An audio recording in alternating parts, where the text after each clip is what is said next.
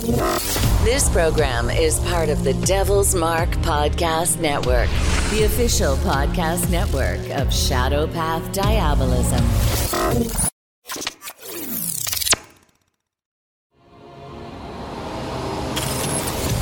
This is the Dark Illumination Report Podcast, the official podcast of Shadow Path Diabolism, your daily dose of Diabolonian philosophy to inspire you on your journey down the crooked shadow path. Here's your host, RJ Womack, Brother Nero. Hey, everybody, it's Brother Nero, and I just wanted to tell you I'm glad to be back doing these podcasts. It's been a while since we've done an episode. It's been over a year, in fact. And the reason I've decided to start doing these podcasts is because I really believe that the internet has caused Satanism to become much more cult like and much more dangerous. And I think there are a lot of people out there with ulterior motives that want to manipulate people who are genuinely interested in Satanism to use them for their own benefit. And I also think there is a lot more activity in the satanic community that is criminal and dangerous than there ever has been before. It's funny, back in the 80s and 90s, the satanic panic was a big thing. And people would talk about satanic groups doing criminal things and being cult like. But the truth is, they're more cult like than ever. You have people who are going around claiming to be satanic messiahs and satanic prophets. You have people going around claiming to be part of the Illuminati. You have people going around claiming that Satan is a space alien from the planet Nibiru.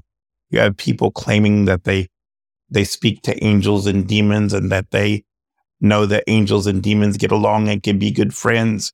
You have satanic groups that run the gamut and it's really crazy out there. And you have groups of people or individuals out there influencing people that have no idea what they're talking about. They have no concept of the history of Satanism. They have no concept of what true satanic philosophy is.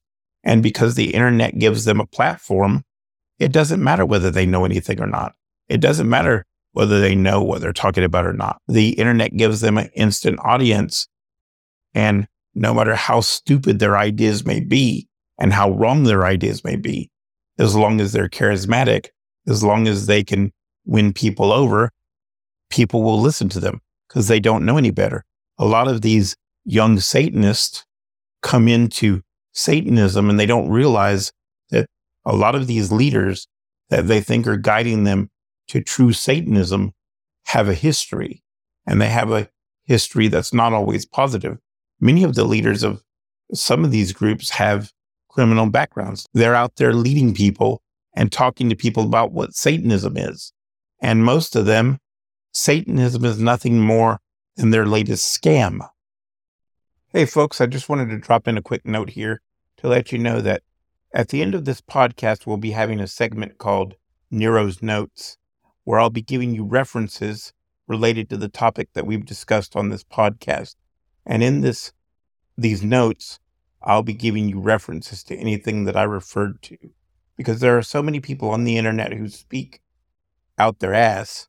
I want to make sure that when I tell you something, I give you reference material, not something I just made up off the top of my head. Now let's jump back into the regular podcast. It's their latest way of gaining power and manipulating people. And they'll say whatever it takes to make money, to manipulate people, to convince people to follow them. Whether that's claiming to be in contact with demons they clearly have never had contact with, or whether that is claiming to be part of the Illuminati, groups that have been proven not to exist. The Illuminati has been proven over and over again not to be a real organization. And yet there are people that pop up, groups that pop up that are always claiming to be a part of that group and that group just simply doesn't exist. And what happens is they'll come around for a while, they'll get popular, people will start listening to them, then they'll disappear, or then you won't hear about them for a while. And then the next group that claims to be part of the Illuminati will pop up and make the same claims, and they'll be around for a while, and then they'll disappear. That's the way this whole process works. Then once you get past all the crazy stuff, and let's say you're a person who's doesn't fall prey to that kind of stuff, then you have all the secular humanism, all the atheism that tells people that real Satanism never had anything to do with devil worship. That's simply not true. The term Satanism goes back to 1565 and it referred to the religious worship of Satan, not atheism. Satanism was not founded by Anton LaVey. LaVey was not the first Satanist. He simply organized a form of atheistic Satanism that became popular. He is not the spokesman for Satanism. He has never been the only spokesman for Satanism. The other thing most people don't understand and don't realize is that there has never been a universally accepted holy text or satanic church recognized by all Satanists. There has never been a recognized priesthood that is recognized by all Satanists. Whether you, no matter where you look in history, you'll find that witches, Satanists, diabolists, they all had different beliefs. And those beliefs varied from country to country, individual to individual, and group to group. That is the way Satanism has always been. It has always been a highly individualistic religion.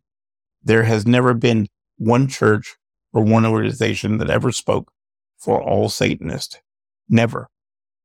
And there are people that will go out there on the internet and will put up videos and podcasts and try to convince people that they are the sole spokesman for Satanism. And if you listen to anybody else, you're not a real Satanist. That is just absolute nonsense. You're being lied to. You're being manipulated. You're being used. Start seeing these people for what they are and who they are. They're con artists using Satanism to try to manipulate people out of their money or out of their autonomy or whatever it is. For them, it's the latest gimmick. It's the latest scam. And they'll move on to something else when the Satanism stops working for them. Satanism is not something that they live by. It's not something that they hold in their heart. It's something that they use for their own personal power.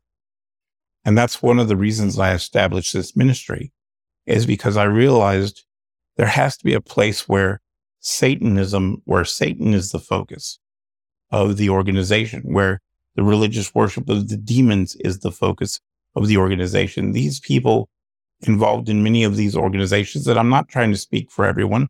I'm not trying to say every organization is bad or every Facebook group is bad. I don't know all of them. I don't know what motivates certain leaders, but I can tell you the ones that I do know about. Many of them are bad news. And the reason they're bad news is because the religious worship of the devil is not their priority. So what I'm trying to do is create an environment where if someone comes to us, we provide religious services for them we try to help them learn about Satanism and we try to provide accurate information so that they can learn and make decisions for themselves. We don't try to tell them what to believe so much as we try to explain what we believe and what our tradition is about, and then try to explain to them the history of Satanism. And if somebody asks us, like, what's this group about or what's that group about?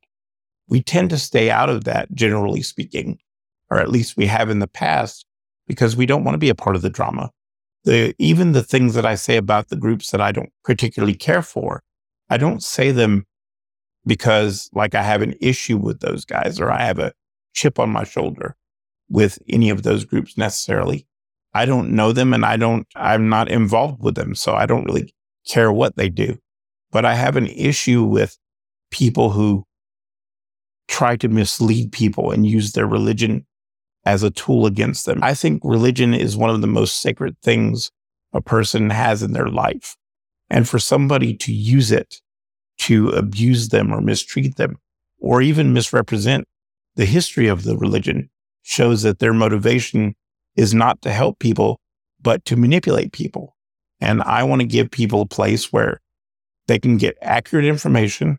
They can get religious services and they don't have to deal with all of the nonsense like Satan's a space alien or Satan, you know, advocates neo-Nazism or racism or you know, we're part of the Illuminati.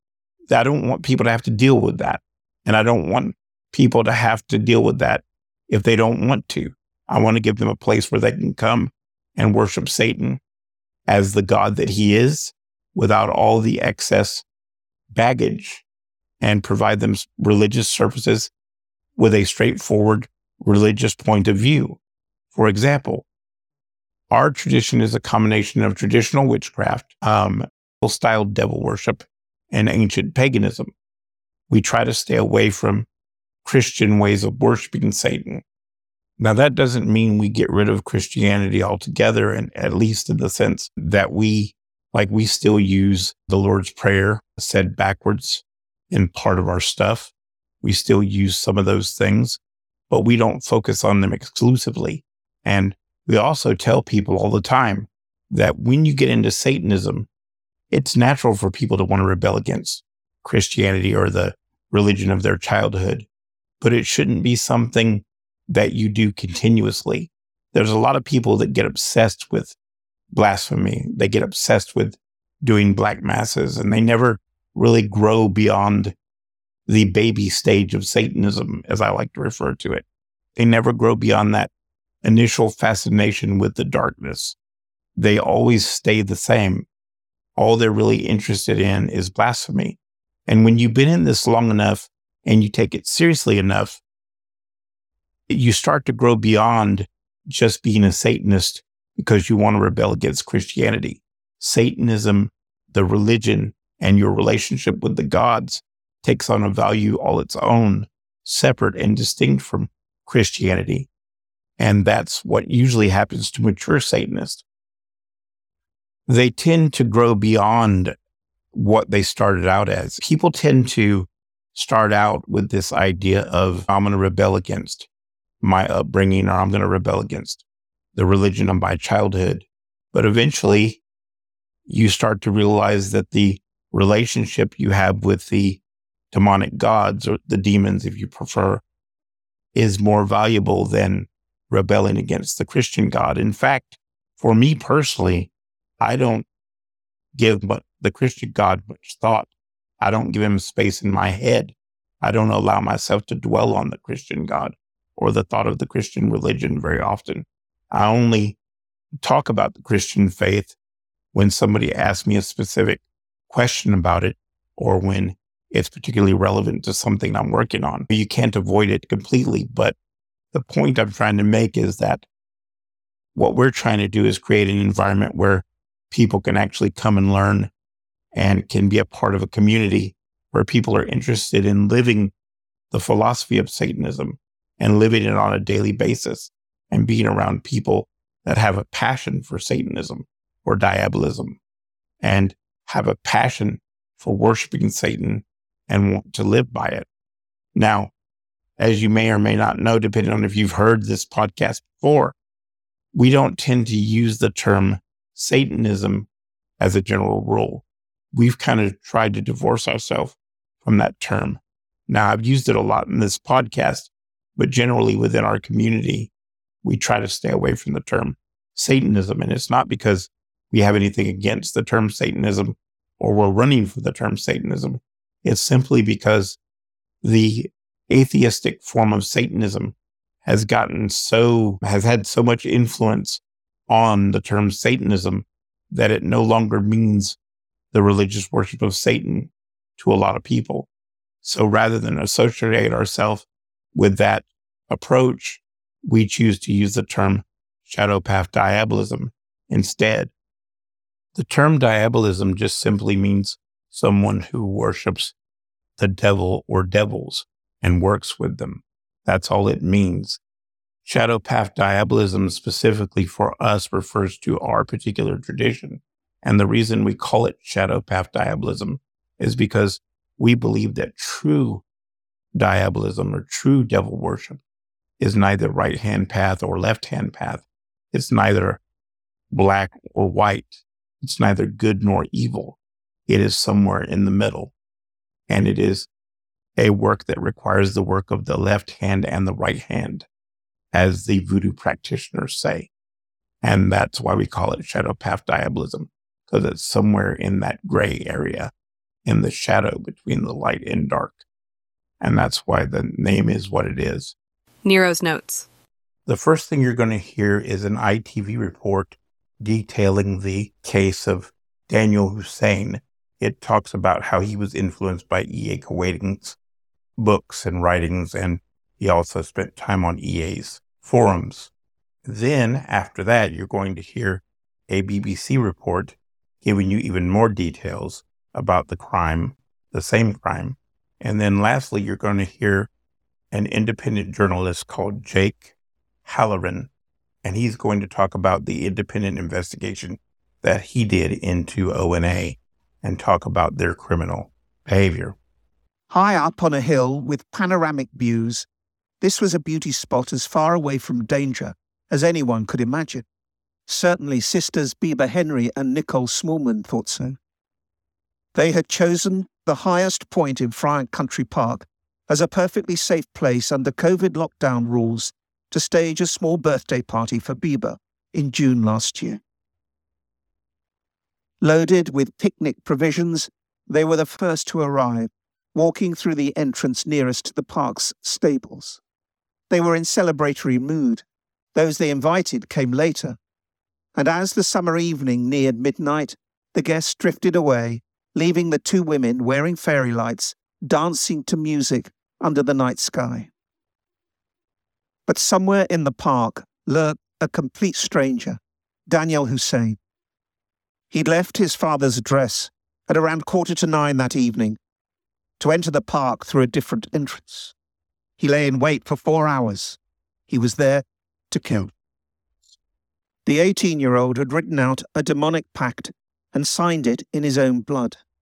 His psychotic mind had devised a plan to perform six sacrifices every six months, and only women. The handwritten contract, found at his family home entitled Agreement, laid out the returns for such murderous acts. To win the Mega Millions super jackpot, to receive other fruitful rewards, and to never be suspected of any crimes by the police. This was the last photo of the women still alive, taken by Nicole's iPhone. The sisters stood no chance. Their bodies were dragged into the undergrowth, only to be found by a search party of friends and family a day and a half later. Subcultures dedicated to a violent form of Satanism spread their hateful material online, but their influence is now being felt in the real world. In June 2020, sisters Bibaa Henry and Nicole Smallman were brutally murdered in a knife attack by a stranger while celebrating Bibaa's birthday in a London park. In the past two years, seven young men, six of them teenagers, have been sentenced for neo Nazi terrorism offences in which a violent Satanist organisation was a key radicaliser. Daniel Hussein's was not a terrorist case, but he was influenced by material he found online. Concerned by what might still be out there, we've kept investigating. Hussein was active on a forum devoted to certain forms of Satanism and the occult. He joined in March 2018 while he was being assessed by Prevent, telling others he was a psychic vampire. He sought advice on demonic pacts. The forum is run by an American self styled black magician called E.A. Koetting. Hussein introduced himself by saying, I absolutely love E.A. and his work, and had learned his first spell from him. Koetting's real name is Matthew Lawrence from Utah. He's previously been convicted of drug and weapon possession charges. Koetting sells expensive books and courses and uses social media to promote himself. Hussein remained on the forum for two years. After the murders, it took a month to identify him using DNA. He last logged into the forum only hours before his arrest. Daniel Hussein's beliefs mirror ideas promoted by Koetting. The so called pact written by the murderer, in which he committed to killing women, was addressed to the mighty king Lucifuge Rofocale, believed by Hussein to be a powerful demon. Koetting promotes the idea that people can enter into pacts with Lucifuge, but says that real world action will be required if their requests are to succeed. And if you want to make a pact with the powers of darkness as a whole, Lucifuge is the guy you need to talk to. There are parallels between Koetting's public instructions about such pacts and what Hussein did. He instructs people to sign the pact in blood, something done by Hussein, but that Lucifuge's signature will be visible only to you. A blank space was on the killer's document. Koetting says the final pact should be brought before the demon, lit only by candlelight. Hussein bought candles at the same time he purchased the knife used to murder Bibaa and Nicole. Koetting says, include in your pact the attainment of wealth. Hussein asked for wealth and a lottery win. Some of Koetting's writings openly discuss and encourage murder. One book explains how to kill with a knife in a ritual sacrifice. Another work quotes the Moors murderer Ian Brady and advocates terrorist methods. The text was written for the American Nazi Satanist group Temple of Blood that appeared as an influence on the seven young men recently convicted of neo Nazi terror offences. The American group is part of a broader violent Satanist network, Order of Nine Angles, first founded in Britain. Two neo Nazi groups influenced by the ideology have recently been outlawed in the UK as terrorist organisations. We wrote to Koetting setting out our findings. We didn't receive a response.